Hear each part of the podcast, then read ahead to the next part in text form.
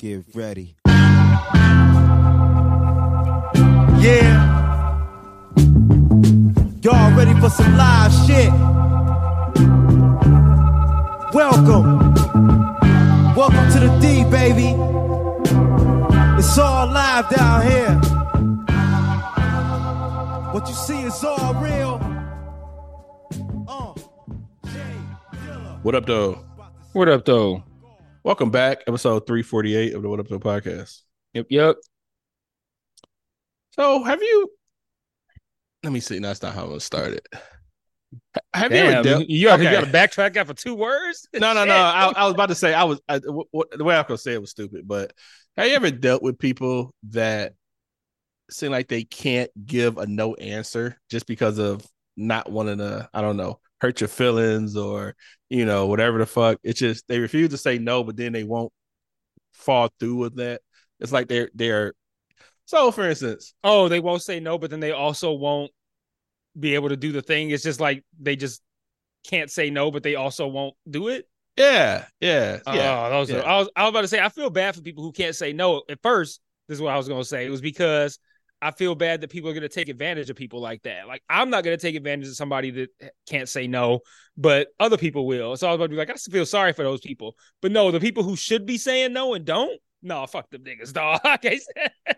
Well, I think part of it is that person could potentially not say no and be used. And then at the same time, that same person or people can not say no, but then won't fall through. And so they should have just said no anyway and shit. Right. You know, when it comes to certain situations, like what happened with Johnny. Got stood up. Yeah, my homeboy. Yeah. Why? Yeah, that was weird. That was crazy too.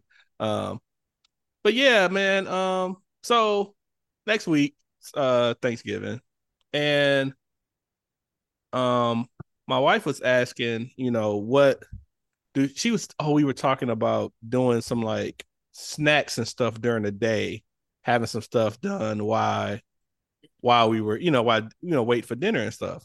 Mm-hmm. And so I was like, well, that should be cool. I'm like, you know, her parents is coming in town, and then my stepson to be here, and then my mom, sister, and nephew and stuff would be over. And so I'm like, well, let's see if my mom and sister want to come over for the Lions game. You know, Lions game 12:30. We probably won't do dinner till like 4-ish or some shit like that. So anyway, call them both up on speaker. I mean, on conference call, or three-way as they used to call it. Why start doing a conference? Like, did somebody say three-way was offensive or some shit? Like, well, because it expanded beyond three. Like, you could do that now. Ah, you can add more people and shit. Yeah, right. I was just trying to start some shit, but yeah. Like, I was just trying to be provocative. Right. Trying to be provocative and shit. But yeah. So I called him and I'm like, hey, you know, and I started off by like, you know, hey, no pressure, but would you guys want to come over before dinner to watch the Lions game? Because we want to do some other foods and stuff.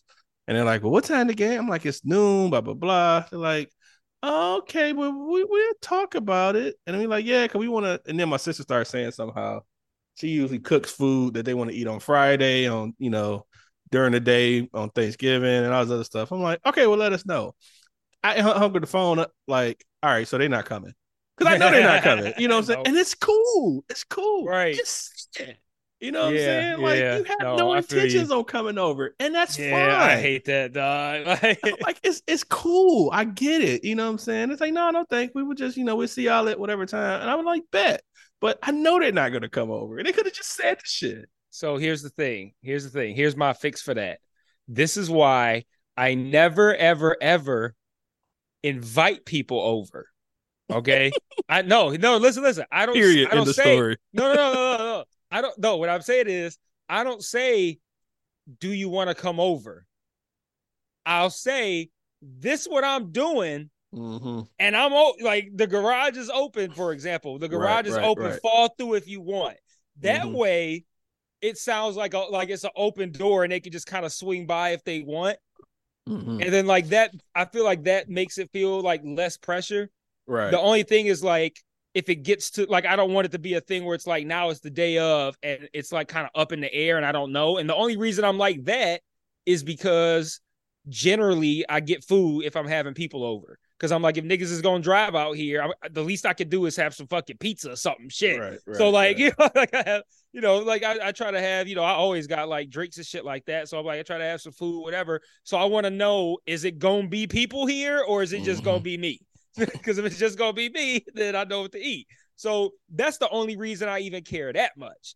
But like, I feel like that's helpful to kind of just put it like, you could come to this if you want. This is like, so your situation, like on Thanksgiving, you know, we going to be watching the Lions game before dinner. If you want to come through and watch it with us, doors open.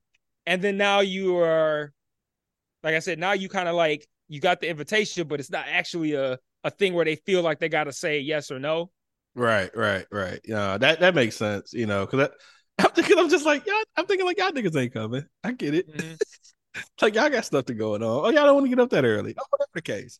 You know, y'all want to lounge. You know, it is a long time to be over, and you just, you know, you may want to lay on your couch and, you know, lounge or, you know. I know my mom probably would just because, you know, she's still healing and shit like that and whatever the case. But, you know, I just hung up the phone like, yeah, don't worry about that. We'll be good. Yeah. Like that's the thing where like, and my strategy for that was kind of born out of, I don't ever want to make people feel like pressured from it. And I also don't want to come off like it's a request, because then that makes people feel pressured, because it makes you think that you are requesting their presence. And I don't ever want to come off that way because I don't need nobody. Like I'm cool sitting here by myself watching you. Right. But like, it's a thing where like, I'm not trying to shut myself off from everybody either. Like, I'm still cool hanging with my niggas and shit. So I just want to be like, all right, like, I'm going to be in there if you want to come through. That's why I tell people it's like a standard invitation, dog. Like, certain people, y'all, Daryl, like, all my homeboys, like, it's an open invitation. Like, they technically don't have to ask. Only reason y'all would have to ask is to verify that I'm actually at home. If I'm actually here, I'm going to be in the garage. I'm going to be watching UFC. Niggas can fall through. But sometimes I remind niggas, like, yo, it's a pay-per-view. If you want to fall through, Daryl gonna be here. I'm gonna have pizza, you know, whatever. But like, if you say, do you want to go? You want to come over? Now it feels like you are making a request of their presence. So then they feel like they gonna feel bad if they say no. Like, oh, they want me there, and if I say no, they gonna be disappointed. So, like, that's why I don't ever make it like a request, because I don't want nobody to think it's like that. Because it's like, if you don't come, it ain't gonna change what the fuck I'm doing. So. Mm-hmm. Yeah, so that's what that came from. That's how I came up with that strategy. No, I mean, and that's I like that strategy. I think it takes a lot of pressure off of people, and it limits your expectation. And you know, and for us, it was like, y'all can come over all fucking day, we don't care. But I was just, you know, trying to do it for just account for just make sure with enough food and, you know what I'm saying, stuff like that. So but yeah, but just kind of, I was just like, I got the phone, like, they have no intention of coming by, but it's fine. And that's why I prefaced it like, it's really cool if you don't want to, but we would like to offer this instead. But, you know, offer this in addition to a dinner, you know. But yeah, I get your approach, because she easily could have said, hey, we're making, which I noticed they're making food. Some food to come up to bring over or something like that. So they probably could be cooking up to the minute or whatever the case. I didn't think about that till like just a second. Yeah. Excuse me. But yeah, man, it's like, and I have a homeboy that I think he has great intentions on doing stuff, but he will agree to shit and then never actually fall through. Like, I remember hitting him up saying like, hey, people down. Yeah, I'm like, you know, you can always say, hey, maybe next time or something. You know what I'm saying? We're adults now, you know? So right. We can, you know, I get it, you know what I'm saying? But a motherfucker, like, hey, you know, such and such going on at the house, call through. And they'd be like, yeah, I'll be there. And then don't hear from them for weeks. Like, damn. What the fuck? Like, you could have just said, even at the same day, like, hey, I'm not gonna make it through. You know what I'm saying? Like, I don't know. I think some people have been doing it so long, they don't see nothing wrong with it. Yeah. It's just like, dude, that's crazy. Like the last time I talked to you, you said you'd be coming by, and then you just didn't say anything. like what the fuck? You know? And I think in the older I get, I think normal people may, you know, grow in those areas, and, you know, learn from their mistakes and that. I still haven't learned from my mistakes of doing shit like that. And so I try not to take it personally, but I still take it personally. So I don't know, you know, I think the world talks about just me and not having emotion and shit like that. But I, you know, I try not to take it personally sometimes. Like I had another homeboy, we don't see each other often, but, you know, ain't no beef, nothing, you know, it's just all, you know, we text and talk, it's cool. And it was around his birthday. And so I hit him up saying, hey, you know, happy birthday. We had to catch up. He like, cool. I'm like, well, hey, a couple of days, I think it was a Tuesday. And Thursday was Thursday night football. And I'm like, hey, cause he knows my uncle, he knows Monk Ray. Mm-hmm. And I'm like, hey, you know, Thursday, Montgomery will come by. We watch Thursday night football. You know what I'm saying? Stop by. We have a drink and shit. He was like, bet. And I know he's suspect like that because that just shit's happened before. But, you know, hell, whatever. I put it out there. So I hit him up sometime that evening. Like, hey, here's my address. Because he still hadn't been to my house to see the house and shit. Hit him up like, hey, here's my address. You know, let me know if you haven't, you know, whatever. And so I didn't hear from him that night. I didn't even think of, my uncle said something that night, like, yeah, did such and such hit you back? I'm like, nah, I ain't heard from him. I'm like, bet, you know, and it didn't fuck up the evening, of course, but, you know, he asked. And so the next morning, he messaged me like, oh, man, I just saw this in my phone, and I didn't even respond. And that was sometime last month. Hey. Because my thing is, if you only saw my message in the morning when you woke up the next day, you really had no intentions on even looking to see, hey, did he send me his address? Did he hit me up? You had no intentions on fucking with me anyway.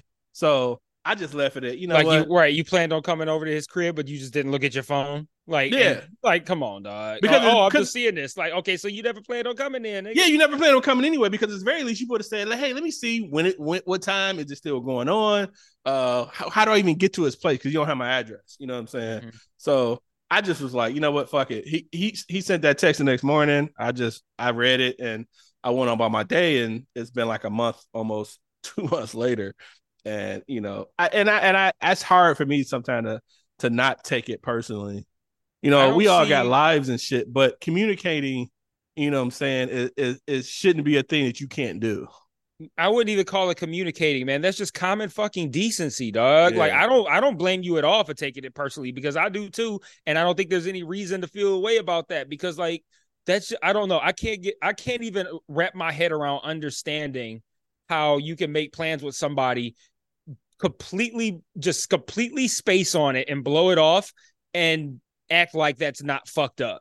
Like, that's like, I just do not understand that. Like, that happened to me when I was dating this chick when I was in college, and we were supposed to go to, she lived in Ypsilanti at the time, and I was, of course, living in Detroit, and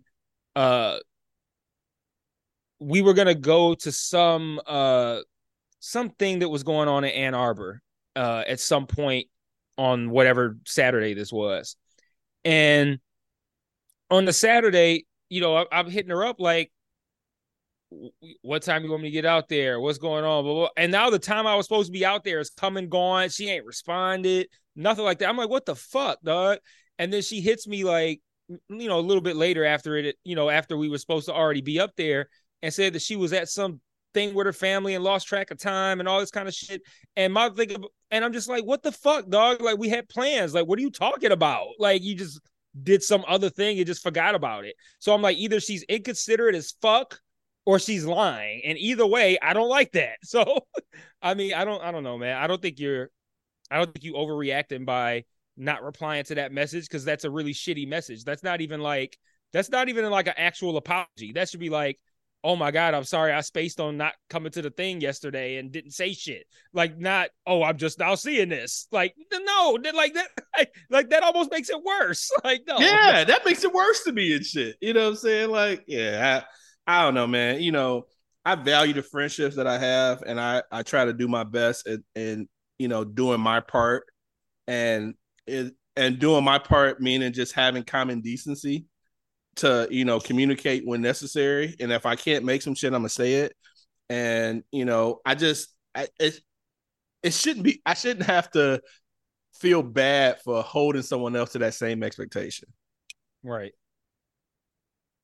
my cigar just tunneled. This sucks. Fuck this cigar, dude. Like, it tunneled really bad. Like, the whole top of it was lit, and then I flicked the ash off, and everything underneath was. It wasn't even like a real tunnel. I don't even know what the fuck you even call this. Oh, man, but yeah, anyway. I hate that kind of behavior, dog. So yeah I feel you. Man. I just, it just bugs the shit out of me, And I was talking to a friend, and I was I think I mentioned that one of those some story about just expectations of a friendship or whatever, or just relationships in kind of general, and they were talking about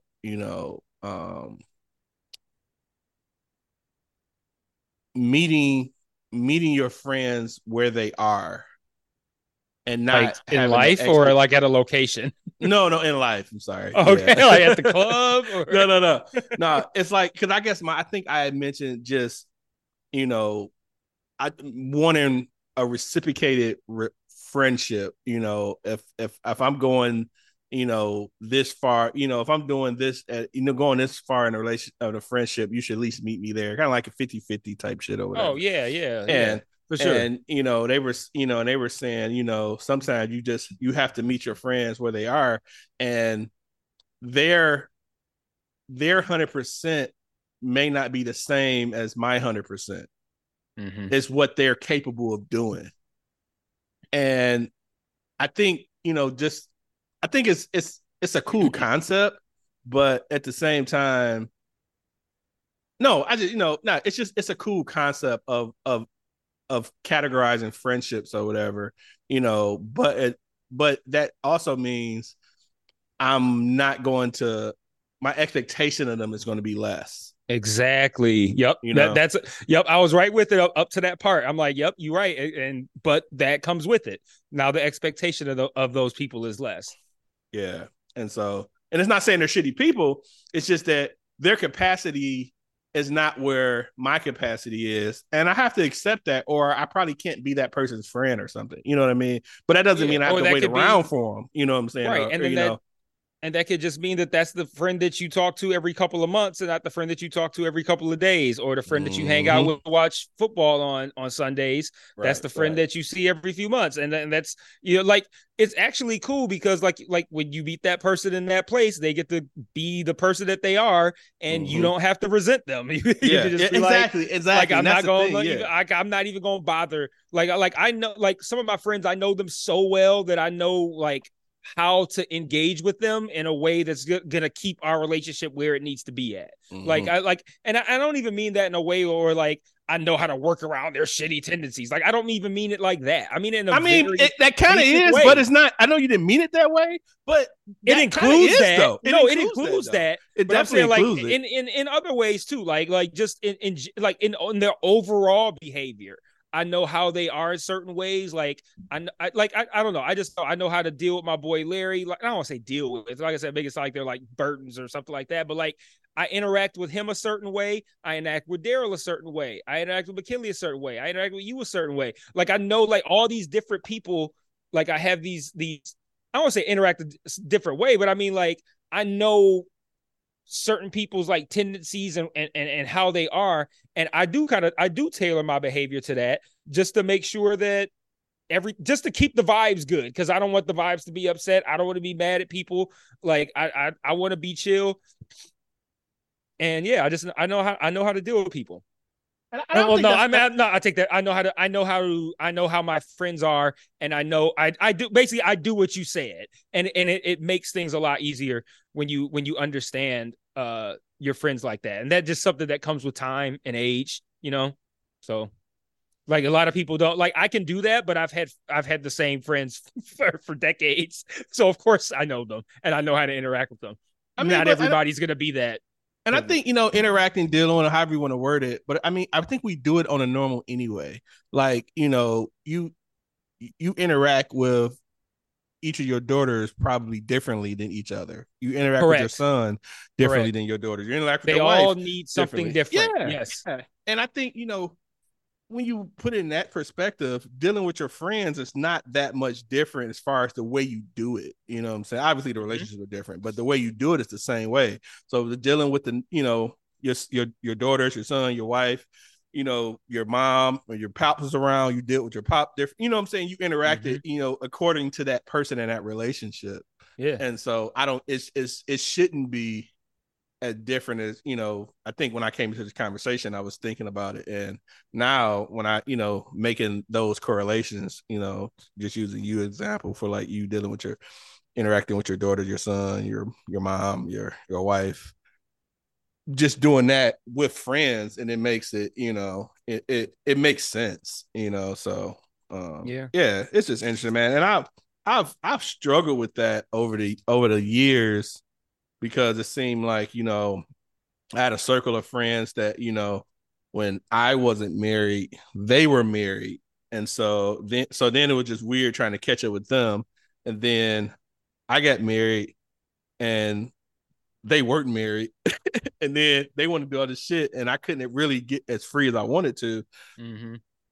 So that was just a weird dynamic, you know, with certain friends and,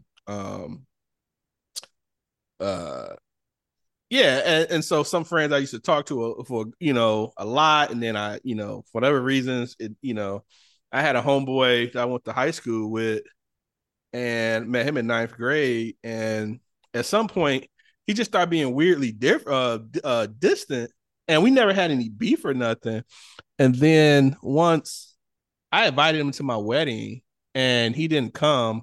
And I forget I don't even know if he gave a reason after that. And after that, I just stopped fucking with him because I was just like, you know, that was a big moment for me. And, you know, you could be flaking a lot of stuff, but I'm like, come through when it matters. You know what I'm saying? And I after that, I just stopped reaching out. And his, and I think I mentioned it, in the last couple of months, his dad had passed. And so I went to the viewing the day before, you know, hoping I could, you know, well, pay respects, of course, but hoping I could catch up with him for a quick moment, you know, but for whatever reason, he wasn't at the view. And I think he just went to the funeral the next day. So I was just like, oh, well, I guess this is my time. I'm like, I don't know. You know, I don't want to make it as a, you know, I'm going to try to catch up him when death's in the family type shit. But I was just like, well, you know, whatever. I'm not reaching out. You know what I'm saying?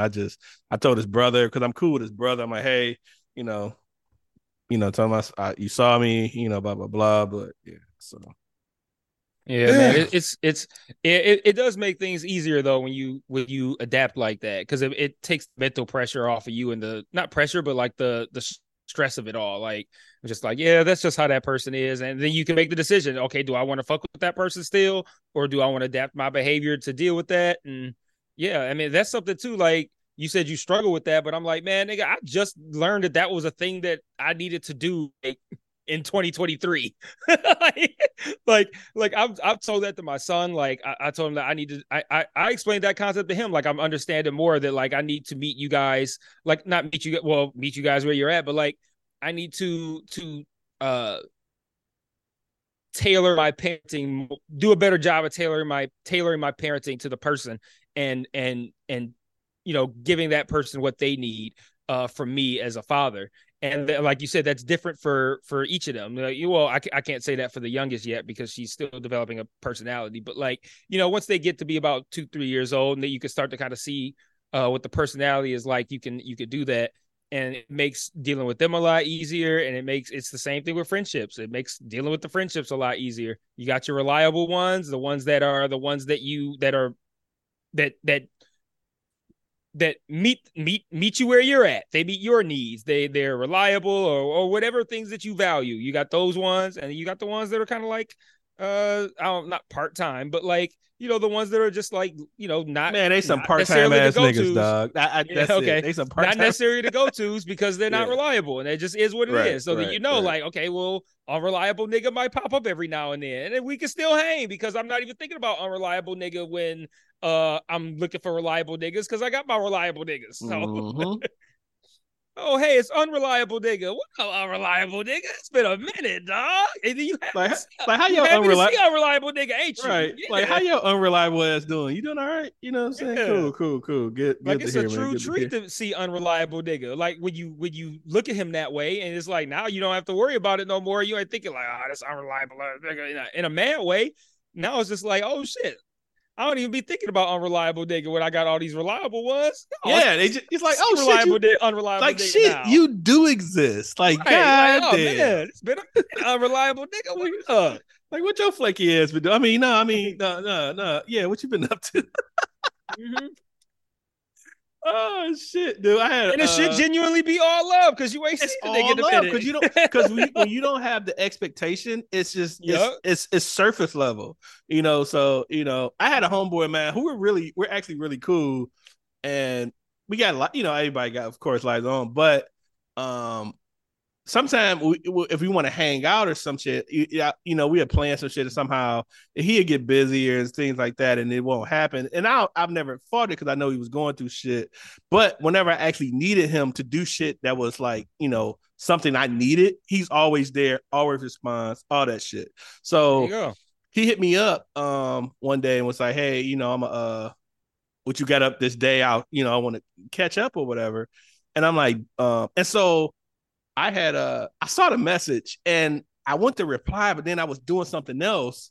And so I got back to like hours and hours and hours later. And I was like, yeah, that's cool. My bad. And he was like, he said something to the effect of, oh, I thought, you know, you said to yourself, you weren't going to mess with that flaky dude talking about himself. And I'm like, no, you ain't never been flaky when I needed you. You know what I'm saying? Right. Stuff come up that's, you know, casual and so forth, you know, it's under, you know, whatever, but you know, you always there when I need, so it was all cool. And then it just so happened he actually had a family emergency the next day, so he couldn't even come anyway. But he communicated that, you know what I'm saying? So, you know, it was all good, you know what I'm saying? So yeah. So thanks for you guys who listen to our friends portion of the podcast. Right. TLDR, don't be a cunt. Right. Don't be a cunt. Yo, so I have been dealing with LG, as they say, like every time you say LG, I think you about to say LGBTQ. I'm like, oh, he about to say something fucked up. Like, oh, I've been dealing with LG. Like, oh shit. like I just made a whole short ass abbreviation. Like, you just shorted up. I've only been dealing with the lesbians and the gays. And them as they've been fucking with me. That's funny as fuck. And I didn't even once consider that when I've said all the time. I've been dealing with LG. Dealing with LG, I'm like, oh shit, he about to say something fucked up. Yo, that's wild. I didn't even think about that, man. It's the age we live in, dog. I hear LG, and immediately I'm waiting for the rest of the letters. That's crazy. I didn't even think about that, dude. But yeah, and as their you know, their slogan, "Life is good." Life has not been good with me with LG. So I bought a TV in March, and like a month ago, I started having these weird issues where the screen was going in and out or whatever. I figured it's some kind of tube issue, not like some technical issue. So their customer service, just like a lot of customer service when you call, they do everything in their power to not actually have you talk to a real person. Right. All these prompts. I had to like send pictures through text messages and shit. Damn. They like take a picture of the screen. I'm like, the screen is black, motherfucker. What the fuck you want me to take a picture of? So I'm sending all these pictures and shit. So then I got scheduled to talk to a person because I knew that, you know, there was no way this is going to be solved. Maybe a video call that would actually be great, but I knew it wasn't going to be solved by text. So I talked to this person and they're like, can you send some more pictures? I'm like, do you want to see the pictures on file? Oh, we see the pictures. Oh, okay. They're like, can you give me the part number or the order number? Now, this is a second call, so you already have my information. I'm like, he's like, can you give me the serial number? How long them fucking serial numbers are or model numbers are on TVs? I'm like, yo, I'm registered on your site. My information is there. Oh, okay. And I'm like, oh hell no, dog. No. So they go to my information. Like, can you take a picture? You know, can you take another picture? There's this blue spot on the television, and we just want to confirm that's not an issue. Motherfucker, the blue spot was a reflection. I have like this like insect plug-in on the wall behind me, and because of this light reflecting, it was showing that. And I'm like, that's not a fucking on the TV. But I'm like, whatever. I send more pictures. Go through all this shit. At some point, they're like, okay, we got to have somebody come fix it. So I didn't buy the store warranty on it. I didn't buy extended warranty. So all of this is within it's within a year. So it's still covered by the manufacturer, but it is, I get why people spend the money for just replacing shit, because this shit is the worst. Like I bought it in March, and so they're like, okay, we're going to have a TV repair company come out.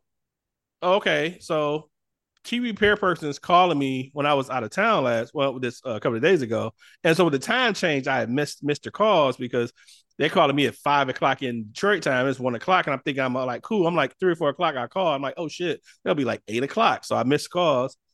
They're like, yeah, we bought the part. We think it's it. And then they call back like, well, for whatever reason, I forget, they say that they're going to have to come and pick up the TV and take it into their shop to fix. Damn. And now I'm pissed because I'm like, okay, next week we're going to host Thanksgiving. We have, family here. We probably want to watch some TV in our fucking living room, and it's probably not going to be able to. And so, yeah, thoroughly pissed at this whole process. I had to take it off the wall today. So I could have them come in. They're supposed to pick it up Friday. So they're calling me multiple times to only say Friday. I'm like, shit, I'm thinking y'all about to come today and shit. You know what I'm saying? Right. So yeah, it's just, I know technology fails, but the way they're doing this shit is just so fucking archaic. Like, I didn't even know there were TV repair places out here, dude. Like, who's doing this shit, dog? And also, why is it such a long process? Like, I don't know. I feel like this would be something that should be, we should have streamlined this to where if you get on the call on what's today, Wednesday. If you get on the call today or yesterday or whatever, you shouldn't be thinking you might not have your TV by Thanksgiving. Like, that's ridiculous, dog. Like, bro, it's like that crazy. Should be something where you get an appointment within a couple of days. Somebody comes to your house, fixes it in however much time, and leaves. Like, it should be like that. Tell them you got to come. And then it's like, I missed it. So this morning I missed a call. And then when I called back like an hour later, the guy's like, he asked me, who called. I'm like, here's my phone number, here's my information, because he wasn't the person that called that left a message. And he's like, yeah, I'm actually not sure when they're gonna pick it up. I'm like, so why did y'all call me today then? And he's like, oh, yeah, good question. Yeah, motherfucker, like y'all, you wouldn't call me today to tell me. I don't understand. I just don't, I guess in a spirit of transparency, you would probably call and say, hey, we don't know when. But the last time I checked, you was still ordering a fucking part. So I'm like, why would you even call? So then this motherfucker like, oh yeah, you got your information. Yeah, we probably make it out there Friday. I'm like, this is gonna be a clusterfuck, dude. Man. Like, if it wasn't that I spent so much money on this fucking TV that I would just say, fuck it, get it. I'm not in a lifestyle to afford just getting another TV like that. But I am not happy with this process. And I've heard people talk about how even if they had like an extended warranty, the store they bought it from would almost basically force them to use the manufacturer's warranty first. And I would be fucking livid if I had to do that. Cause I'm like, just replace the motherfucker. Like I don't know how old the technical TV is, but I know I've only had it since fucking March, and I shouldn't be having a fucking picture go out on my fucking TV. Nah. So, yeah. Man, that's wild. I have one of my TVs is LG, and I really like it. and the thing is, I don't even think, overall, I have other stuff that's LG stuff. And so, I just hate that their customer service is fucking trash. Right. That's and the their problem. Process, of, replacing it is fucking trash. Or fixing it or whatever. It makes no fucking sense. I'm just, I just can't believe this whole process and shit, dog. So I'm just so fucking over it. And in retrospect, it started going out probably about a month ago, and I should have just did it then. But it wasn't fully out, and I felt like I would have been going through hoops with technical support trying to, because the thing was, it would actually come on and work for days at a time. And so they would just deem it as fucking not, not fully broken, and I probably wouldn't have got far anyway. So yeah, stupid shit, dog. But yeah. So when he was calling me, because I said I was in Vegas, so went to Vegas, did a quick 48 hours from leaving. Well, almost 48 hours because we parked at one of the parking structures. And, you know, they give you a timestamp ticket, and we checked in at the parking structure or parking lot Sunday afternoon at like 5:38. And when we got our car back to leave, it was Tuesday at 5:42 or some shit. So it was really a quick ass trip. But wife's cousin, they were doing a surprise birthday celebration. So I think 3 days is really good for Vegas. It's not good when they're prepping for F1. Okay, so because, that's what was happening? Yeah, and I guess they've been doing it for a little while now. But like, the strip is kind of blocked off. Like the fountains is fucking off. They got seats in the fucking fountains and shit. They got, you know, walled off. You can't really walk down the strip. And so it sucks, dude. It was just a bad, I think, you know, they just picked a bad time to go. But you know, I made up for it, you know, got a chance to hang out in old Vegas, Fremont Street, we got there Sunday night, most of Monday hung out in Fremont Street. And then pretty much flew back home like Monday morning and shit, you know. So, but it was cool time to get away for a quick moment and shit. So I enjoyed it. I wish we got there a little earlier Sunday just to get a little more time. But it was nuts, man. While I'm waiting on the flight at the airport, and you know the Lions game, which you could talk about that too. The Lions game, it came on, and I'm trying to. Like I saw the first quarter, but then I left it to go to the airport. And so I'm trying to find the bars and stuff at the airport to watch. Dude, there are bars at our airport that did not have the Lions game on. Okay. And had other games on. Wow. Went to this one bar because it was right next to our gate. And I was about to sit down, and this other lady comes up and like, hey, because I thought it was like on a replay of another player. So I'm like, hey, you know, why the fuck would you not have the Lions game on? Right. And she's like, and the lady asked, she's like, no, I don't have it. Whatever's showing is showing. And I was about to sit down, but I was like, well, shit, I'm not sitting down. And she's like, yeah, you know, I'm sad about it. I'm constantly watching money walk out my bar. And I'm like, yeah, you are. Because it's stupid to not have the local fucking game on. And then I'm just like, y'all motherfuckers ain't got CBS? That's why I'm just like, how do you not have? What do you mean you don't have it? What do you mean? I'm like, everything is through a fucking streaming service or something. Like, how could you not? Like, yeah, like, what do you mean? Like, I don't understand that. What do you mean you don't have local channels? Like, this is some old Johnny ass shit. No antenna. Doug, I wonder if they didn't know. I wonder if they legit didn't know it was on CBS, and they were just like, they turned it on Fox and were just like, oh, this is not on. I don't know what to do. They turned it on Fox at 1:00 and were like, I don't know what's happening now. Yeah, that's the only thing I could, you know, I would like to attribute to just not knowing. Because of the 4:00 game, and it was on you know, West Coast or whatever. But yeah, it was like, it's fucking CBS. How do you not have CBS? Yeah, shit was nuts, man. So anyway, you know, finding a place for it. So that was cool. But man, did you watch the whole game? Yeah, I watched all of it. So it was so many dope plays I had to see later on, in that game. Having two really good fucking running backs is like a thing I never thought the Lions would do. Yeah, that was pretty ridiculous. No. Like they both had over 100 yards. It was ridiculous. I think Montgomery had like a touchdown. I think Gibbs had two. Like, man, yeah, that was bad. Like at some point they're gonna put together an offensive game like that one and a defensive game like I can't remember what week it was that we like had a really good defensive game against, but like, yeah, like one day we're gonna put both of those together, and it's gonna be a really bad day out for whoever we play.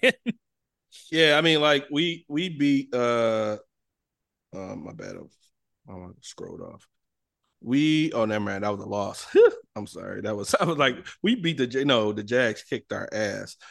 We beat Atlanta 20-6, and that was the biggest biggest lead that we had. But other than that, we had been winning pretty much by 10 at least for most games. But yeah, it's like they have games where like they play solid defensively, and it's almost like the offense kind of plays down to that, and then the defense plays bad, and the offense has to play up. And I, like I said, they need to put together a game where the defense plays well and the offense plays well, and you know, get a nice little, nice sizable, a big blowout victory. Like I feel like this game should have been a big blowout victory, but whatever. Yo, that shit was nuts, and I'm just like, it's crazy. As well as the Lions played, they won by 3. And as many scores as we did, you know what I'm saying, we only won by fucking 3. And I had just messaged somebody in the group, like, I don't trust them to leave with time on the clock. We need to win with 0-0-0 left. And sure as shit, we get the walk-off fucking field goal. Yeah, like let's talk about that, dog. Because, like, that was one of the most interesting decisions. Like, and I don't think anyone else would have had the balls to do that. And so what happened was, for those that obviously didn't watch it, was probably all of y'all except me and Otis. The game was tied, and the Lions were driving, and they got to pretty close. I want to say it was probably like the 30 or something, or the 20. Like, they got pretty close, and they got the 4th down. And rather than kick the field goal, which, I mean, they were well within field goal range, and this would have put them up 3. And there was, at the time, I think there was, I think it was around the 2-minute warning, right? Something like, yeah, it was around the 2-minute warning. And instead of kicking the field goal, they went for it on 4th down, which was, on the surface, was like, why would you fucking do that? Like, what the fuck, dog? Like, can we please get the points and try to win this game? What the fuck?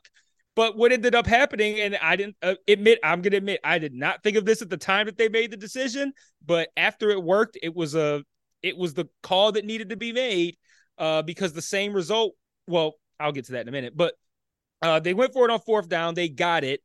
And then they used the extra set of downs to just run the clock out. They ran the clock all the way down to 2 seconds or whatever. And then they kicked the game winning field goal. I'm like, that was fucking brilliant because especially given the Chargers had played great in the second half.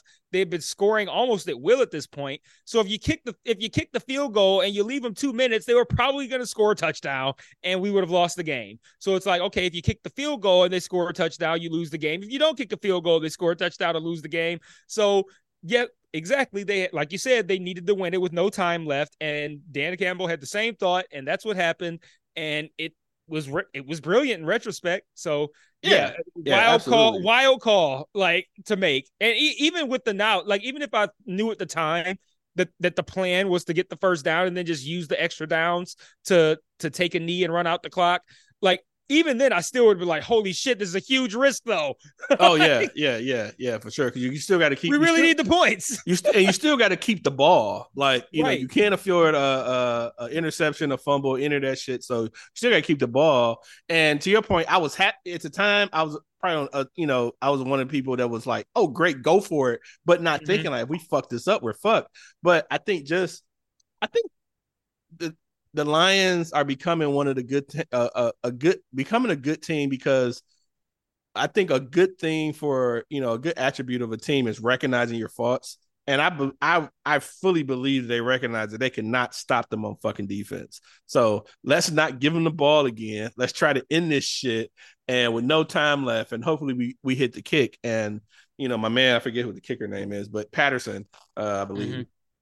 He's been pretty solid. So, put our trust in him and not let our fucking defense get back on the field, because them motherfuckers was horrible, boy. And that was the worst I think I've seen them play this. Well, other than the Jaguars loss. But again, that's you mean the Ravens?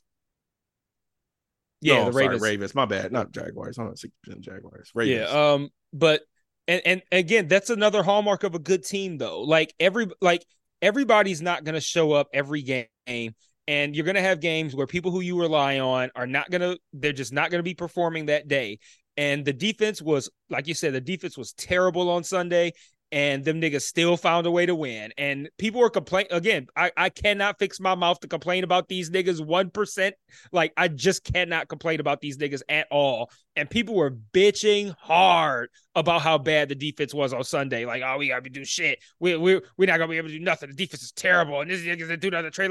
And I'm just like, dog, if the defense was that bad, would our record be 7-2? Like, again, and yes, the defense can have days like that, like where they perform terribly, and that's going to happen. Yeah, and it's but even, when you're a good team and you still find ways to win, that's what this game is about. That's what all the games or all the sports are about. If you're a good team in any sport, you find a way to win, and these niggas keep finding ways to win, even when the defense plays so bad that they give up 38 points. They still fucking won. That's the way I look at it. Right. Well, that's like, I was jokingly telling. I'm like, all these scenarios are scenarios where for the whole rest of my life, the Lions would have lost this game. Right. Right. That's right. Every game this week. I mean, this season, I'm just like, the Lions of every year other than this one would have lost this game. So, yeah. People just don't appreciate the history that we have been through with the Lions to be complaining about these niggas right now. It's 7-2. Right. Like, and you know, I was joking with Johnny. I was like, you know, all we gotta do is score more than them, and you know, that was essentially it. I mean, but you know, and I as much as you know, I'm with you with that. It's like, you know, and I think everybody does it. Does what I'm going to say is that, you know, of course I'm mad as fuck watching the game. Like, why the fuck are they keep scoring all that shit? But to denounce the team of playing defense, it's just they're not going to make it, or they're not going to, you know, potentially win.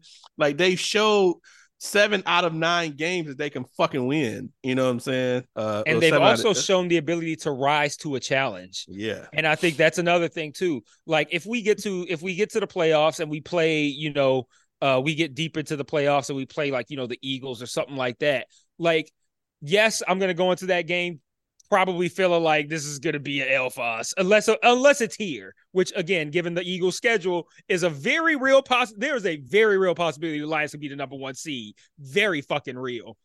Yeah. I'm not even real. I'd say like a high probability just because of the nature of the Eagles schedule. But anyway, even if we play the Eagles, like, I'm probably going to go into that game feeling like, we probably not going to win this one, dog. Like, this might be the game that we can't win.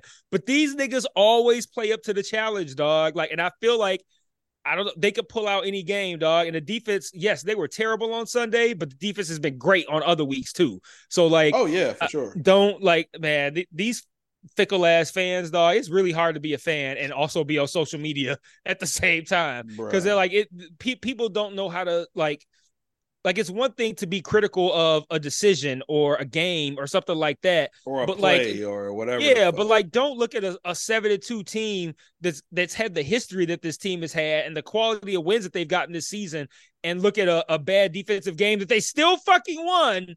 And use that as evidence of like, this is something we can't do it. We're not gonna be able to do it, and just being pissy and shit, dog. Like, that's not the same as being an unbiased fan. Like, I could be an unbiased fan. I'm always going to love the Pistons, but I can tell you that I hate the way they playing right now. Like, but I'm not sitting here just shitting on them constantly either. Like, I reserve the right to shit on them, but like, that would be when they deserve it. Like, being healthy and still playing shitty, not being 7-2 and having the tie for the best record in the league. Like, no, like, I mean, the second best record in the league. Sorry, because the Eagles still only got one loss, right? Eagles still got one. I think we're second. I think the Chiefs is next with 3 losses or something like that. I think no, somebody else got. You know, the Chiefs are tied with us, right? They got 2 like us, right? Now you got me looking, because I thought differently, but I think you're right. Overall. Yeah, Chiefs are tied with us. Yeah. Okay. It's Philly. Yeah, because I saw that dope ass tweet. There's 3 teams with two losses or fewer. The 2 teams that were in the Super Bowl last year and the Detroit Lions. Right. Man, that was beautiful, dog. That's my favorite tweet of the year, dog. I love seeing that, man. Yeah, man. So it's been great. It's just been a good ride. Pause. Just to just to witness them being so much better, man. Like I was, I don't know if you saw in the chat earlier, I was reading this some tweet about how that 75-yard run that Dave Montgomery did that he scored on, that was a mistake play. Well, I was gonna say a mistake, but the play was drawn up for a pass play, and it was supposed to be two tight ends out, but for whatever reason, only one tight end. So Goff gets out of the huddle, sees it, and then he got someone's talking to him through the ear thing saying, change it to a run play, change the run play. So the run play wasn't planned, I guess I should say. Mm-hmm. And that bitch ended up being a 75-yard run. It was fucking beautiful, dog. That's crazy. That's got, yeah, he was like, yeah, we just gonna run this little, this nice little, short 7-yard pass or whatever. Oh shit! When we short receive, oh, change to a run play. Change to a run play. All right, call the audible. We go change it to the 75-yard touchdown. And the more I looked, I watched that play a few times. The more I looked at it, it was like he just kind of ran with. It wasn't like a designated. He went right and then kind of cut left like awkwardly and then just 75 yards, dog. In his first game back. Yeah, I will say I was still mad that J-Mo got a touch take because he's caught so much flack. Yeah, and, you know, it just sucks that, you know, he's being judged as harsh as he has been, you know. But I think he's going to come along. Luckily, we're not in a position where his faults are hindering the team. Mm-hmm. You know what I'm saying? So, you know, it's working out still. But, you know, I hated that it took that TD from him, but whatever. Yeah, that sucked. I didn't even see like at that time I had it muted for some reason. Oh, okay. And I don't even know what happened. I was just able to glean from what I saw that there was a penalty, and then I looked at the replay and I felt like they called something on somebody who was near him. But I don't know what the call was, and looking at it, I didn't even really see it. I'm like, what did they call? It was something about a low block. Okay. Taylor Decker went down, but he didn't even block him. He touched his leg, and he didn't even affect the guy's movement. But it's some kind of illegal low chop block or some shit like that. Oh, okay, because I had it muted. I didn't even know where to, like when they were showing the replay, I didn't even know what to look for.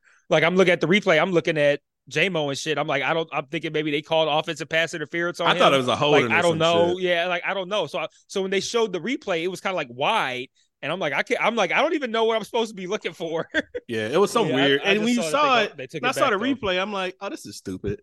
But yeah, it was funny, man. We was when I was riding to the airport, I turned the game on to listen to it, and listening, and my wife was just talking to me about something, and all I heard was Lions scored. I'm like, yes!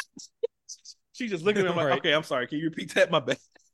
Like, I totally blocked her out, dude. But I just heard Lions score. I just heard Dan Miller, you know, giving the play-by-play and shit. And, yeah, it's just crazy, man. I'm just loving it. It's just dope being a fan right now. Yeah, it is, man. Every game is exciting, fun, and most of the time we walk away from them feeling pretty goddamn happy. So, yep. And we got Chicago this week, which should be a W Sunday, and then we is it here or is it there? Good question. Although we're back. Given the way we've appeared at West Coast stadiums, I can't imagine how many Lions fans are going to be at Soldier Field if it's there. So it don't even matter. It was so dope. Even if it is, we haven't played the Bears yet this year, so we still got a home game and a road game. So there will be a road game, and yeah, that I bet there's gonna be so many Lions fans at that shit, man. I might try to be one of them. Yo, so the game is here. So we got 2 home games this week. That's crazy. Wait, what? Wait. I'm sorry. Wait. Let me confirm. That's it. Yeah, oh, because of the Thanksgiving game. No, it's the Thanksgiving game. Yeah. So that's here too. Yeah, we always get the Thanksgiving one always here. But yeah, so we got both home games this week. So yeah, should be pretty dope. But yeah, so we got them. And we played the Packers on Thanksgiving, right? And Packers on Thanksgiving. Okay. Yo, I had my foot. Nice to beat the shit out of 2 division rivals in one week. Oh, that'd be a great week, man. So can you imagine by the time we record all like 2 weeks from now, them niggas might be 9-2, dog. Yo, like, that's man, I would love it, dude. I would love it. And so it was crazy. I wore one of my Lions hoodies to the airport, and so, you know, of course, being in the airport, you know, everybody has on fucking Lions gear and shit. Right. But it was so dope, man. For the 2 days, 1.5, 2 days I was in Vegas, everybody I because I well, that night when I got there, I still had my hoodie on. And so every time everybody I damn near every place I went, it was always a Go Lions and shit. All That's the time, sad. Dog. And then I had that next day I just had on a hat, a Lions hat, and I was hearing that shit all through Fremont Street, dog. The shit was so fucking cool. I got to the airport when we got there, and it was like this gang of fucking Lions fans. They all had jerseys on and shit. I didn't know where the fuck they came from. I'm like, could the game had just happened in L.A. or wherever in Cali. I don't know where the Chargers Stadium is. Yeah, it was at SoFi. Is that L.A.? Yeah. Oh, okay. So I don't know if they were just locals going to go somewhere or coming back from there, but it was like 10 or 12 of them with all fucking Lions jerseys on and shit. What day was that? This was Sunday night when I got to Vegas.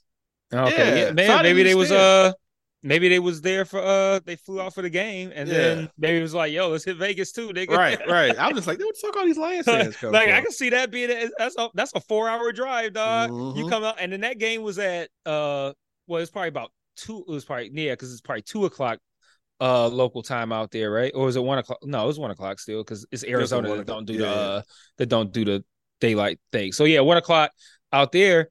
Like they probably I could see flying out there, getting that dope ass win and be like, yo, let's fuck it. 4 hours to Vegas, let's go. Yeah. That shit was crazy, man. So that was nuts. Or they went to Vegas and was like, yo, let's drive 4 hours to the Lions game. Right. Exactly. So yeah, that shit was cool, man. But yeah, it was just the Lions love and dope, man. So and I had went out to a bar in old Vegas. There was a guy, Dan, he knows a guy that's a bartender. He's actually from Farmington Hills. And he's a bartender at the spot. And so I went there hung out for a few hours. He showed mad love. That shit was dope as hell. So yeah, good. Man, I had a good time, man. Awesome time for a short ass trip. So, yeah, I might try to see if I could if I could afford it, if I could hit that, the road game in Chicago. Like that would be fun, man. I've never been to a road football game, period. Much less at a legendary fucking field like Soldier Field, man. Shit, we barely got any legendary fields in sports left now, man. Everybody want a new joint. All the legendary ones is gone now. Like, well, not all of them, but like a lot of them is leaving. Got to hit Soldier Field before it's gone. Like I missed all the OG ones, like the OG Yankee Stadium, the OG Boston Garden. If I could swing, and I know I can't, but if life was a lot different, I would love to go to the Lions Cowboys game. That's the end of December. That would be fucking awesome. It's here, there. No, it's. Okay. No. I'm just saying as far as away games. That's okay. Dallas. Okay. Yeah. Oh yeah, that would be dope. That Dallas stadium is so nice. Yeah, I've seen. Yeah, it looks cool. All the pictures. And SoFi is so nice, man. I want to go there too. Yeah. So, yeah, man, it's cool. And the Raiders Stadium. Oh, I hear the Raiders Stadium was fucking. Oh, that man. Raiders fans. No, I didn't see it. I didn't get a chance to go see it. Oh. But it was tons, man. Of course, I'm looking at the random Lion stuff I've seen in Vegas. But boy, Raiders fans are fucking deep out there, dog. Oh, I bet. I'm surprised they were so nice to you. I didn't catch nothing. I didn't get no ugly looks or like nothing. They should have still been sore. Nigga. Like, right. I didn't even think about that. But yeah, I didn't get any bad looks or any of that shit, man. No, everybody was kind as hell and shit. So that was pretty fun. Man, yeah, we definitely got it. We definitely got to work the Bears over, nigga. That here, nigga. Oh man, them niggas trash. Oh, we definitely got to do. We definitely got to work the Bears over. I'm gonna need St. Brown to get that win over his brother and shit, dog, for real. And then we as fans of entertaining the idea of the never ever imagined in our entire lives idea of the Lions getting the number 1 seed, we could really stand the Chiefs and the Eagles to beat the shit out of each other on Monday. That'd be great. Man, I can't. That's gonna be the first non-Lions game that I'm gonna watch the fuck out of that game. Like, is that this Monday? Yeah, nigga. Oh, okay. this week's Monday night, dog. Yeah, I'm gonna watch the fuck out that game. I'll be checked in for that one. That's a bad motherfucker right there, man. Yeah, because I usually don't really. And I'm not gonna be cheering for either team. I'm only gonna be cheering for only gonna be cheering for harm to befall each team. I mean, who like, do you want? The more y'all beat the other one up, the happier I'll be. Like, I want the Chiefs to win because I want the Eagles to lose. But like, right. Even if the Eagles win, because the Eagles' schedule is so bad that I'm like, they can't possibly come out of this schedule like not at least worse for the wear. Like, man, they got to drop at least one of these games, right? Like, come on. So yeah, I can't wait for that game. Man, I didn't even realize that was a Monday night game. That's going to be dope. Shit. Yeah, I was just looking at it now because I wanted to see when we play Chicago on the road, because that I want to see like if I have time to potentially like save up for that game if I want to try to because the cost obviously is the tickets, because Chicago, nigga, I'll drive there and drive back, nigga. Mm-hmm. Like, I don't even need a hotel in that bitch. Like I probably would get one, but still, it's week 14, so December 10th. Oh, okay. That is a substantial amount of time. I might work on it and try to figure it out. Although I also imagine that Bears tickets are probably pretty pricey. Then again, well, everybody's tickets are. There's probably no NFL team that has cheap tickets. What am I talking about? They're probably all pricey. But I don't need to sit close. I just want to go. Like, I just want to be in there. Like, so I'll get a cheap seat or something like that, or whatever is the equivalent of a cheap seat. Like, can I get in that bitch for $100? You could. I couldn't see no reason why not. Yeah, like, what's $100 gonna get me? Is that gonna get me last row? Is $100 gonna get me like the front of the upper level? Is it gonna get me the back of the lower level? Like, what's $100 gonna get me? If $100 get me in the building, I mean, that's worth just seeing what it is. And then here's another thing too that we now have to consider as Lions fans. For the first time ever, if we were to try to go to a road game against the Lions might actually like drive the ticket price up because they're a good team now. So it's like, because they're playing like, shitty. So their fan base is not driving the ticket prices up. Yeah, it's like when the Pistons play the Warriors. Like it's considered like an elite game. So like those games, the tickets to play the Warriors or to play whatever team LeBron is on per year. Like, yeah, same shit. Like, yeah, it costs extra money, right? Yeah, so like, right. Yeah. So yeah. I'm like, the Lions are becoming that. The Lions might be that team where like now it's like it costs extra money to go to to go to a Lions game on the road. Wow, whereas to go to a crazy Pistons game, now I'm gonna benefit in the inverse of that. Like, to hit a road game for the Pistons is probably gonna be dirt cheap for me. Ain't nobody doing that shit. Yeah, that is the point. You probably your money spent would be travel, but buying a ticket, say, I don't know, if you want the fucking Golden State game for the Pistons, you know, you'd be good. Mm-hmm. Ticket wise and shit. So yeah, I can't imagine like the Indiana Pacers charging me a whole lot of money to see the Detroit Pistons. Like, I feel like that's gonna be a real cheap ticket to get. Yeah, that you say you're going to the Cavs game or like if I try to go Cleveland, Chicago, Milwaukee, Indiana, you know, the ones that are like close to here. That's where I'm gonna try to go first. Whenever I try to do that, Milwaukee wouldn't be a bad one. I haven't been to many places anyway, so most of the places be the first time. But Milwaukee one. But I did see Giannis play us with that. Was that the playoffs first round a couple of years ago? We played them. We participated in a first round matchup. I wouldn't say we played them. Yeah. We were there. We were present. I did just as good as they did, being in the fucking stands. Right. So, and I went to two games.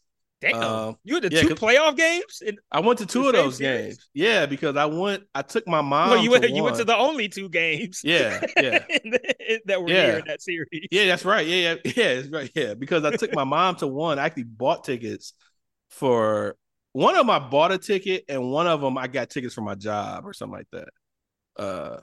Something to that fact. Yeah. No, I bought. No, I some. No, wait. One of those tickets, one of them were free. I got it from somewhere. And then the other one I bought for me, I took my mom. So, okay. Because it wasn't a work ticket. So, yeah, because I was not in that same area. Anyway, yeah, I went to two of those. I think you was at one of them. You went to one, I believe.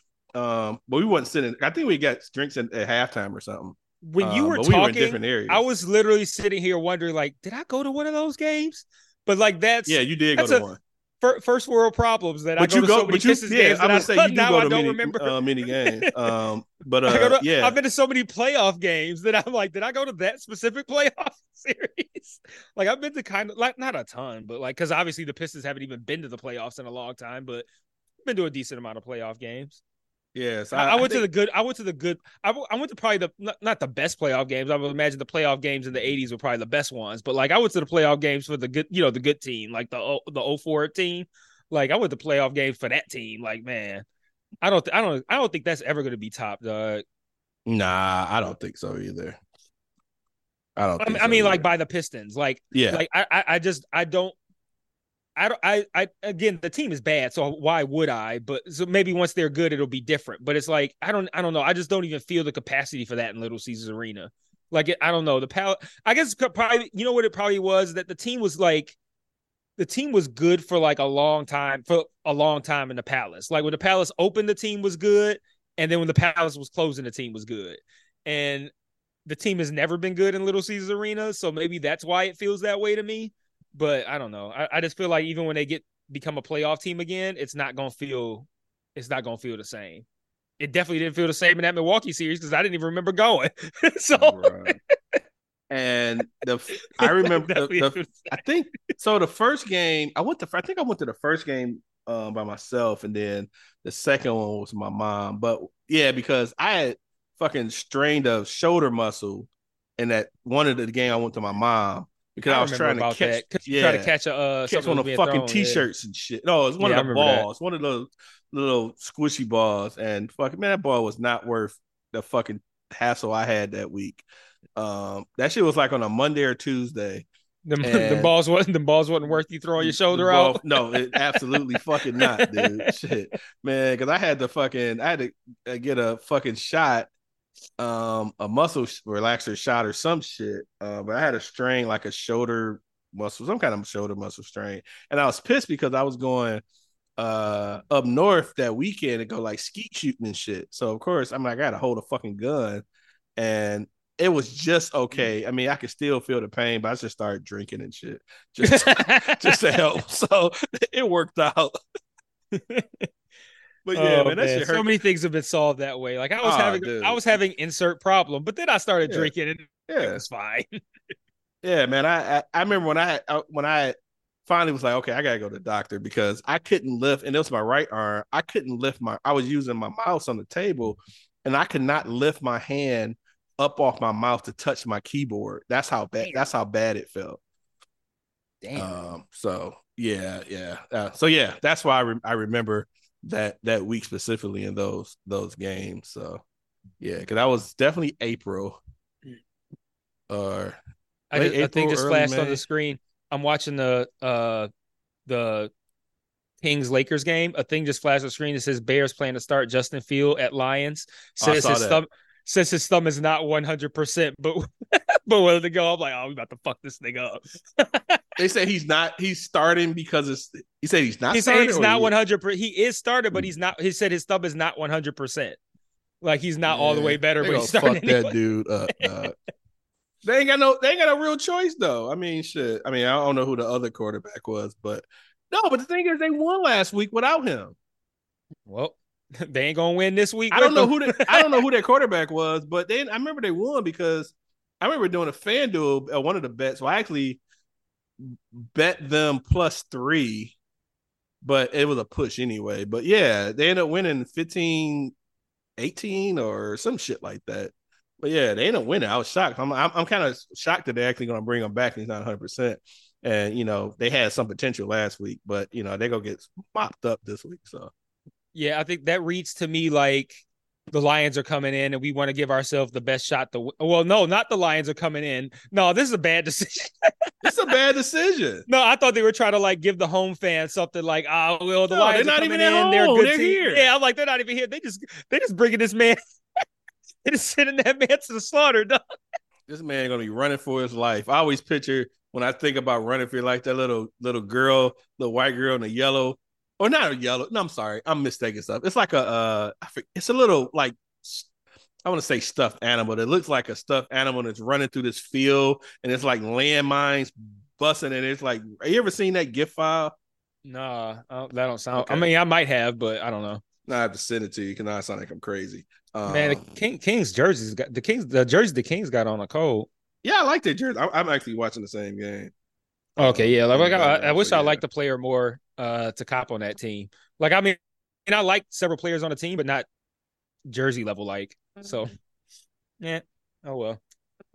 Oh, fuck. Now of course, I can't find a GIF file, but whatever. Anyways, Baylor hit us up with a number of voicemails this week, so I'm going to play a few. I think one of them, he is responding to our last week, the week before, last week, I think. Comment. I did ask a question on the podcast, but I was complimenting him about how well his intro music is, and so I think he's going to answer that with one of these. Let me make sure I got the time right or the name right for this one. And I think he might mention our intro music. Okay, I have a funny. Well, not in that same. What's a different one? 215 2.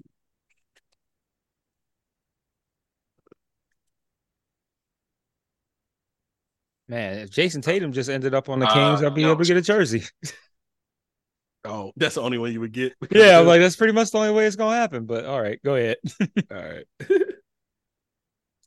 What up, though? Yo, shout out to Detroit, man. Y'all niggas is doing it, man. Shout out to them, dog. And as you can see, you know, since that last voicemail that I sent that was a week later, I mean, since then we done, you know, benched Garoppolo, got rid of the whole motherfucking the whole group. Like, nigga, we got the whole family about it. And it's no way you could draw this up, and like it's so Hollywood scripted, dog. Like, how the Raiders end up with a coach from Compton out of all places. You know what I mean? Like, we got a straight out of Compton mentality now.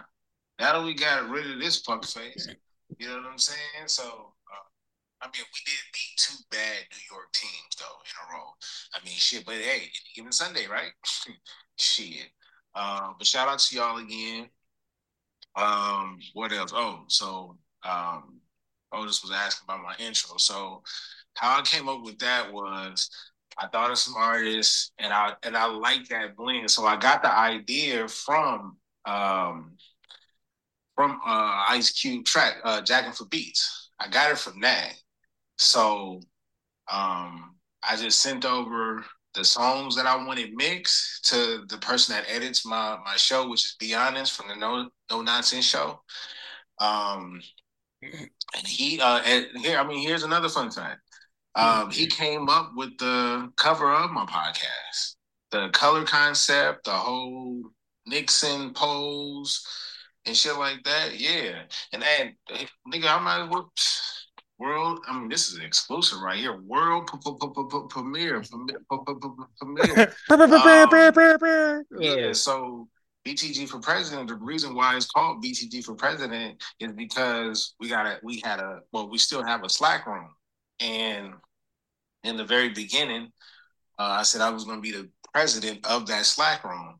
And then that turned into being president of, BTG for President. And then he came up with the artwork, and he asked me what my intro was going to be. I gave him those songs in general, and he mixed it. And then voila, magic. So this nigga Baylor got editors and fucking artists and shit. Like, I just fully assume, and it's not taking anything from Baylor, although it would have been sweet if he actually made his own intro, but this fool got editors and shit and music folks doing shit. That's dope as fuck. Mm-hmm. I just assume everybody do their own shit. So yeah, that's crazy, man. Like, yeah, shout out to my man, cause that shit mixed really dope. At first I just thought he took the intro from some music and just used it, and it just fit some Cali people and shit. But the fact that he sent his songs to somebody and they actually did, that's dope as fuck, dude. That's dope as hell. Yeah. Yeah, I definitely didn't think that was. I just thought it was from something, and I just didn't know what it was from. But nah, that's dope. That's dope. You know something that I would also ask him. He mentioned, you know, when he was talking about the Raiders and shit. I wonder what it's like being a fan of a team in football when you live in LA, because it's like so many different teams in the NFL come and go out of LA.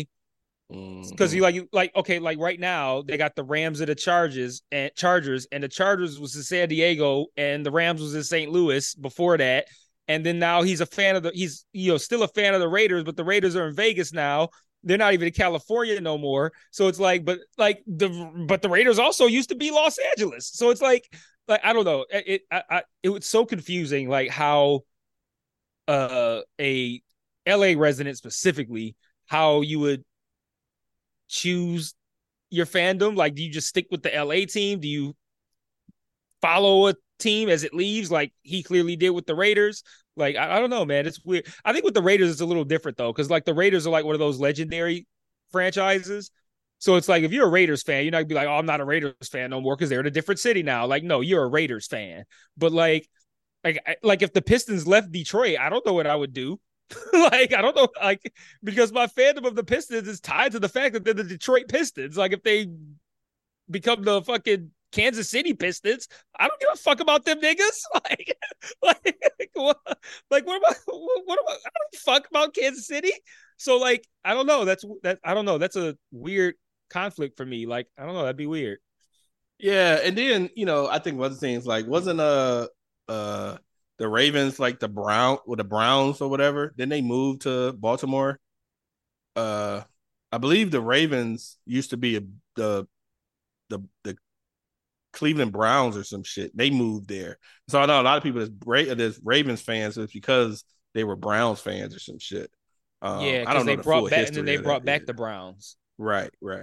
So yeah. And then Baltimore used to have, you remember Baltimore was like the Colts back in the day, and then they moved to Indianapolis. I recall that. I don't know why that doesn't sound as familiar. Wasn't that like when Johnny Unitas played for the Colts? Oh yeah, I'm just saying. I don't recall. I mean, obviously wasn't there, but I just recall. I don't know the full story on that, but now it sounds. I think that was Baltimore, right? I don't know. I'm not 100% sure, but I like, yeah, like with those franchises that move around so much.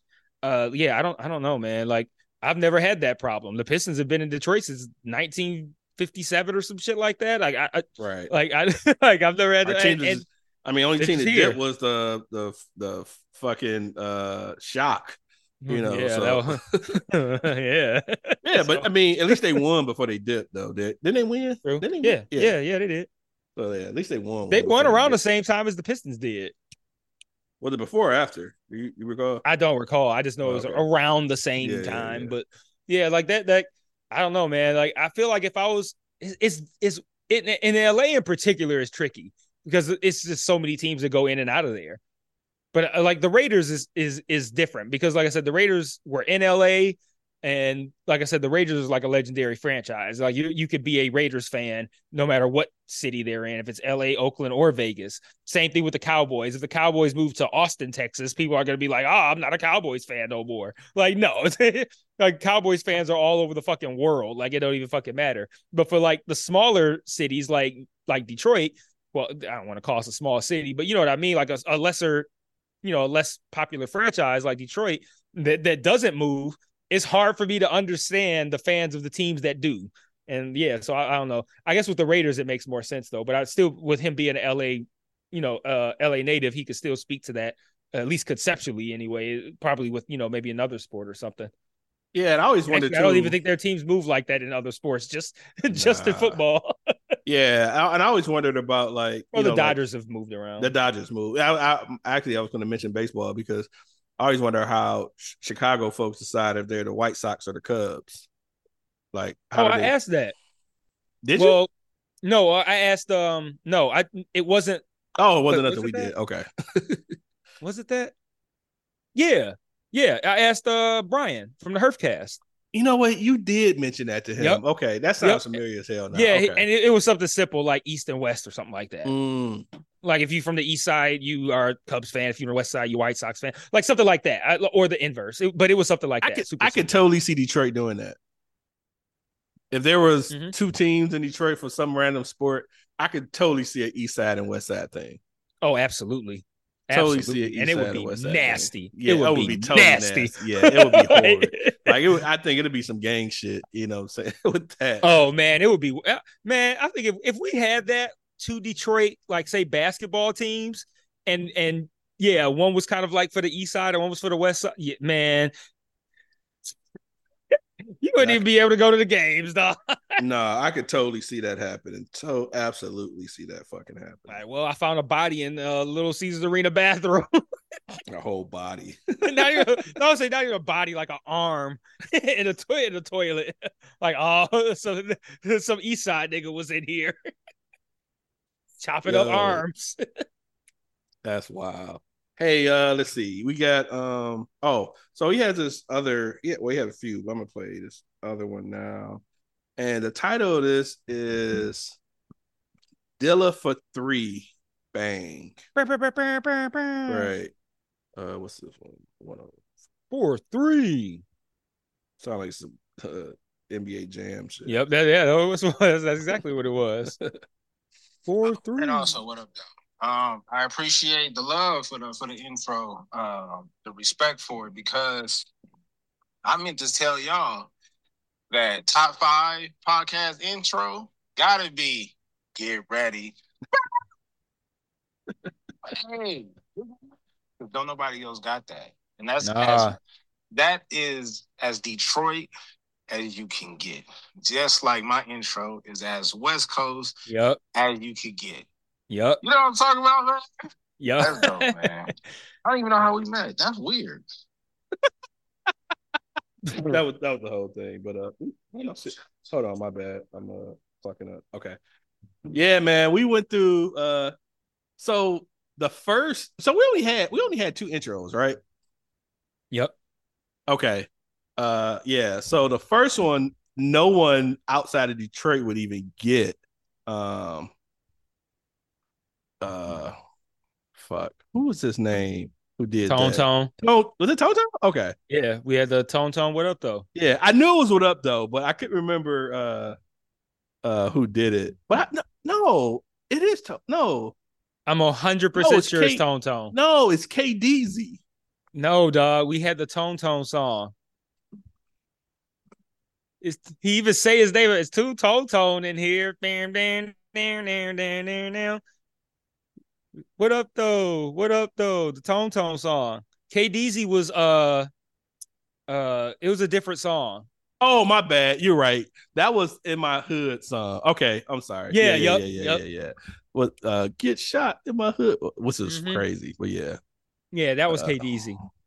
No, you're right. Yeah, Tone Tone. Yeah. I was 100% sure it was Tone Tone. And it's funny, I'm just wondering, like, oh, I spelled it wrong. That's why it didn't come up. I was spelling it as our spelling and not actually what up, though. Oh. Yeah, Tom's on, right. Good call. But yeah, KDZ was in my hood, right. Yeah, we had that for the longest. And like I say, only locals would really get that fucking song. Totally. But Dilla is transcending. So yeah, appreciate the shout out. And yeah, he's right. The get ready part, like that. Like that kind of like that building of anticipation kind of thing at the start of the music. Like that is unique to our podcast, dog. Don't nobody else got nothing like that. Like it that's like where it come in and you just like, yeah, let's get after it. Like, you know, it automatically is like get hype, nigga. And you just like, okay. and I don't know how we came about of using that song particularly, but I was always a big fan of that album. And I always loved that album, but yeah, man, I think one of the coolest things we've done other than the actual podcast is picking that song because it definitely works really well. So while we're on the road here, we'll just keep it moving. He has another one I'm really interested in, and it's called Detroit versus Expectations. And I have no idea what this is about. I kind of called those two, but I have no idea what this one is about. I hope it's about the Lions and not the Pistons. Right. I'm desperately avoiding talking about business. Well, let's see. Yeah, it's me again. But fuck it, you know, nigga, whatever. So, you know, I heard some of y'all shots, man. But I also heard, you know, look, I fuck with the Lions, okay? I like Detroit, man. I don't know what it is. It's a Detroit and like LA thing. I cannot explain, okay? I just can't. As far as the Pistons, I don't really care for them like that. It's not a hate, but it's like I don't have to like you niggas. I don't care, okay? But I do like certain players on y'all squad. So what do y'all think? I know because we're in the talks of trying to bring Alex Caruso back, maybe make a trade for Zach LaVine. That it's all rumblings and rumors and shit like that. Obviously, we stocked up on a lot of players this offseason to make a trade. And that's what I think. I don't think we was going to play the full season with some of these players. I think there was more of a tryout to see who was going to end up staying. I do not want to trade Rui at all, but I've been hearing his name a lot, and he's probably the highest value on our team as far as a role player.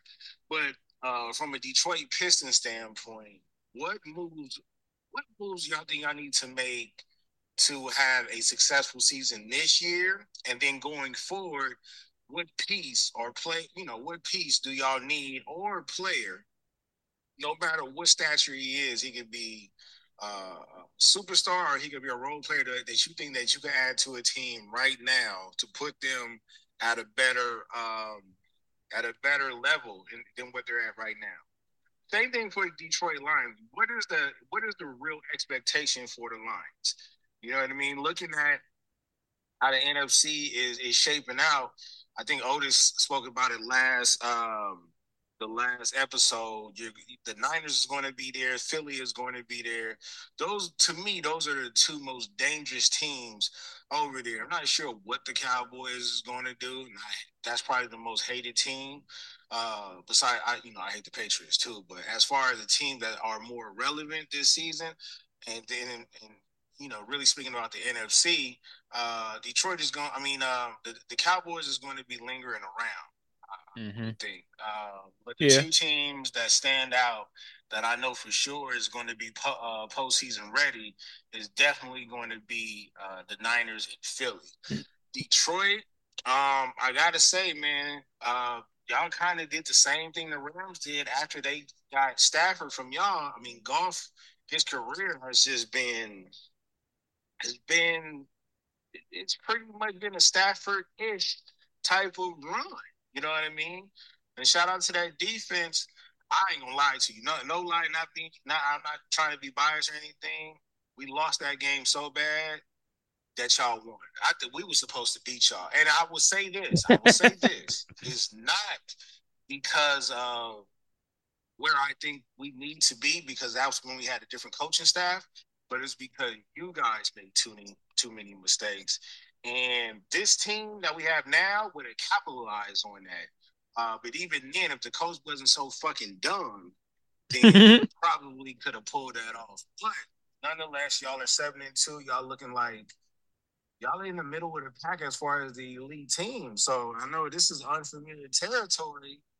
How do y'all? Well, I know how you feel. This is every episode. You need to start right.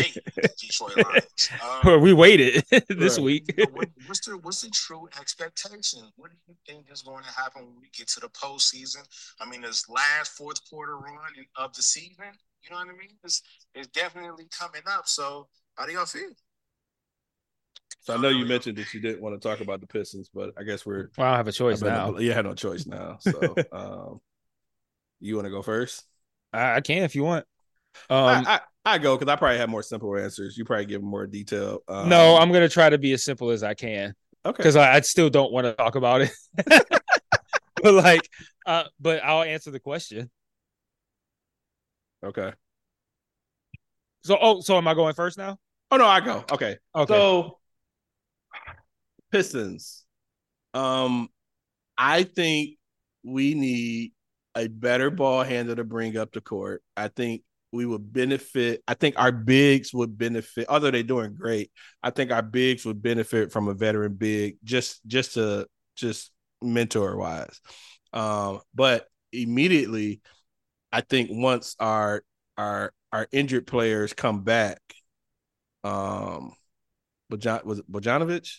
Bogdanovic. Yeah. I think once he comes back, there's an instant upgrade. Hell, he led in points last year on our team.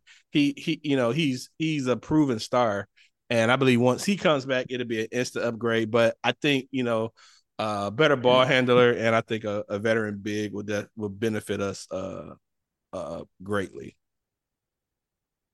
That's it. Oh, and then I talk about the Pistons. Yeah, I just you give your thoughts. Okay, on Pistons, I didn't know if you were going to talk about the Pistons and Lions. And I talk about the Pistons and Lions. Yeah. Okay, pretty much what you said. They all need to cut down on the turnovers. But Cade in particular needs to cut down on the turnovers. And then they just need other players to perform better. And what I mean by that is, like, Cade is turning the ball over, and a lot of that is due to not carry too much of a load, but like the fact that since no one else is performing, other teams can double him and put mad pressure on him, and there's nothing that can really be done about it because no one else is really stepping up consistently. So like they need the injured players back, but they need the specific players that are out back, because those players are going to help spread the floor. They're going to help give Cade some help to where he can pass the ball to people who are going to be able to knock down shots. Ivy needs to, he's been out and he's been sick. He's been playing rough, but he's going to settle down. He's going to become a factor. He's going to start scoring some points. That's going to help. We need Jalen Duren back. He's arguably the second best player on the team, almost inarguably the second best player. I'm going to say that. He's the second best player on the team. We need Jalen Duren back right away. And I think that'll help. That alone will help them get better, just getting their players back and just allowing themselves some time to play together and, get some players that can help spread the floor and get confidence back, because their confidence is probably in the shitter right now too. So, that's what they need to get better. I'm not worried yet, but they should have won the last game. Yeah. Lions wise, I think just tightening defense, man. I think that is just going to be key, especially in secondary. I won't say that the Chargers exposed a lot of our issues in secondary, but it was definitely noticeable. We played the Ravens. Hell, their run defense fucked us up a lot, and the fact their run defense fucked us up, and we couldn't stop the run. We couldn't stop the mobile QB, which we haven't ran into a lot this season anyway. I know a lot of people was pissed when, we didn't go for any kind of edge rusher, during trade deadline, but we're not in a predicament to pay the money that these folks paid for the two guys that were, free agents and shit. So, we just got a lot of good guys that are just developing and doing well. That we would probably want to keep as Lions. I know everybody just, thinks and only thinks about Hutchinson, but it's a lot of good guys on that. What's the guy with the long hair? I want to call him Ken, not Ken, Fabio, Anna Zonle or something. Oh, okay. I know you're talking. Yeah. I don't know how to say it, like Anzalone or something like that. Anzalone. Yeah, that's it. And, Pinnell, Sue, he's been doing great. Everybody's not going to be like the, just the notable players that, but, they're doing things that they're probably not getting stats for. And overall, they've been pretty good. Again, like we said earlier, the team's fucking 7-2, so they're doing something right. You know what I'm saying? You right. You don't play and have only two losses, and your defense is trash. And we just added a veteran edge rusher today. I forget his name. I didn't know that. Yeah, because I seen Johnny talking about now you want to add somebody. I'm like, you niggas are never satisfied. But I think, you know, just tightening up, you know, just, you know, tweaking things, you know, like I say, it's hard to really doubt a team 7-2, but we do know, you know, we're realistic, and we know that there are teams out here that are overall better, but, you know, any given Sunday, like Baylor say, you know what I'm saying, we could pull shit off. So, you know, I feel confident that they'll play well, you know, getting further on. It's just those few teams, you know, Philly, San Fran, Chiefs, the teams that, you know, that are in that top five that, you know, if we get that far, potentially out of faces, which ones I'm worried about. But, all right. That's my take. Yeah, I mean, again, yeah, same. I don't even really have anything to add to that. So I'm going to talk about the expectations part too, because I forgot to mention that with the Pistons. And just quickly, I still, for now, expect the Pistons to at least contend for a play-in. That's really the ceiling that I have right now. I saw a potentially slightly higher ceiling as a possibility. And it still is, but I mean, they've gotten off to such a bad start. And now, like I said, I feel like their confidence is shot. Like they really just need to get people back at this point. But yeah, that's my expectation for them. And then for the Lions, I keep wanting to temper my expectations, which is the wise thing to do. And I do still believe that the Eagles are good. If we play them, they're going to be a colossal fucking problem. But like I said, this team continues to find ways to win. They continue to step up to big challenges. They continue to learn from the mistakes they've made. And like, I don't know. I just feel like they're getting better. And this is one of those teams that, just like last year, they hit their stride in the last 6-7 games of the season, and they've been playing great ever since. And like they're just getting better. They could finish the season playing just as great as they are now, if not better. And I don't want to say my expectation is a specific round of the playoffs or the Super Bowl, but my expectation is that I expect them to. At this point, I'm not gonna lie. I kind of expect them to, at bare minimum, win the division and get a first round bye. Like if only the first place team got a first round bye, then I might be like, maybe not. But I believe the first two get a first round bye, right? So if the first two get a first round bye, I feel like that's that should be an expectation of the Lions at this point. And then I expect them to, when they do play in the playoffs, to not disappoint us.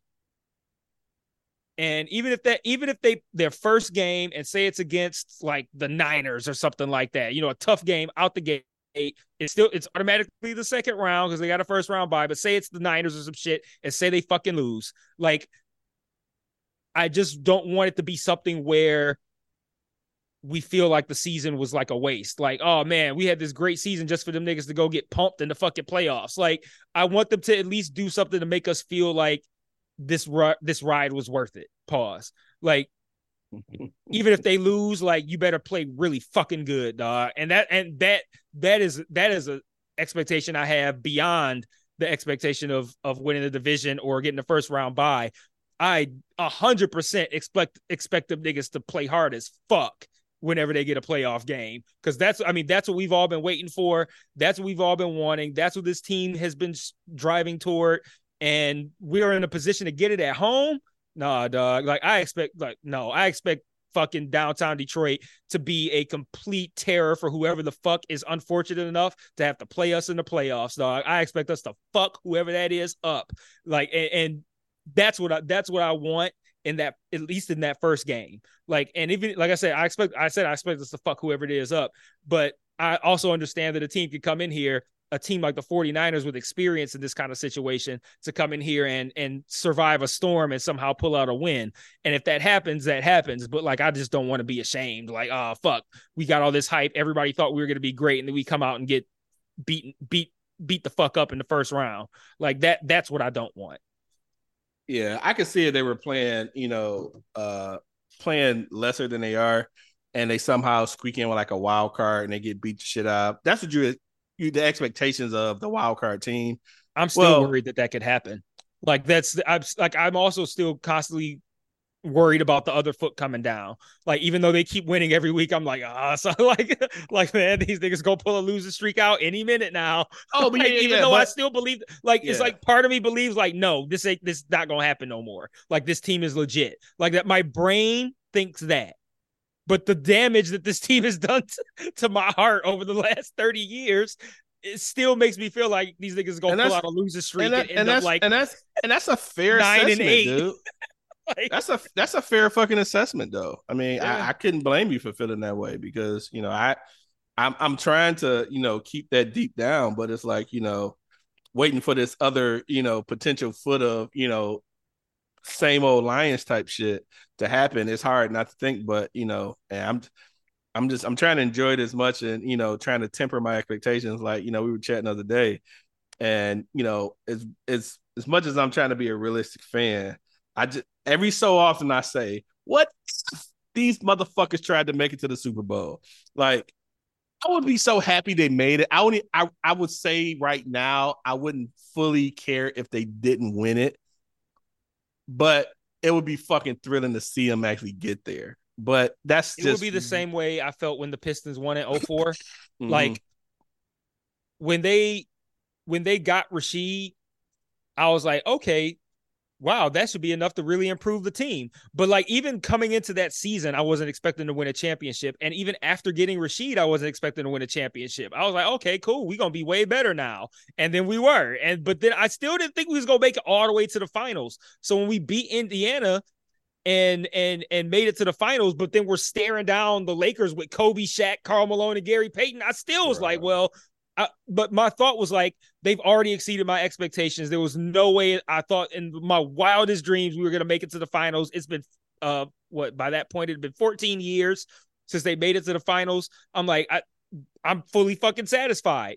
And that's how I'm going to feel. That's how I'd feel if the Lions got to the Super Bowl. Like, and yes, the Pistons ended up winning, but like, even if they hadn't, I would have been fine, like, because they wildly exceeded my expectations in even getting there in the first place. And that's how I feel about the Lions. Like, if they get there, like, man, there's not anything they could do to disappoint me. Like, they've already exceeded my expectations right now. Like, that now, of course, that could change. There's still a lot of the season left, but yeah, no, if they got it to the Super Bowl, dog, like, yeah, there's nothing they could do that would disappoint me, dog. Like, yeah. I mean, even now, that's not even something I'm even looking at as a possibility. Like, I'm just like, that feels like a dream. Like, there's no way. It's a dream. It's a full dream. It feels like a legit dream. Like, there's no way the Lions could ever be in a Super Bowl, and they could not win. They could not lose for the whole rest of the season and be 15-2 going to the playoffs. And I still would be like, I just don't feel like like the Super Bowl is ever meant for Detroit Lions fans. Like, I just don't think it's for us. So yeah, like if they actually got there, I just don't feel like I just don't feel like it's for us. Like we've never even gotten close to thinking about it.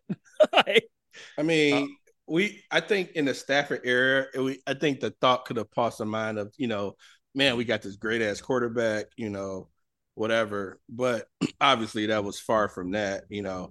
And now, you know, then when we get Goff, I was a skeptic of him that first season, like, hell, like, this is not going to work. I just felt like we had a lesser quarterback and shit like that. And, you know, he's proven that, you know, he's a top tier dude. And, you know, he should be here for a while. Yeah.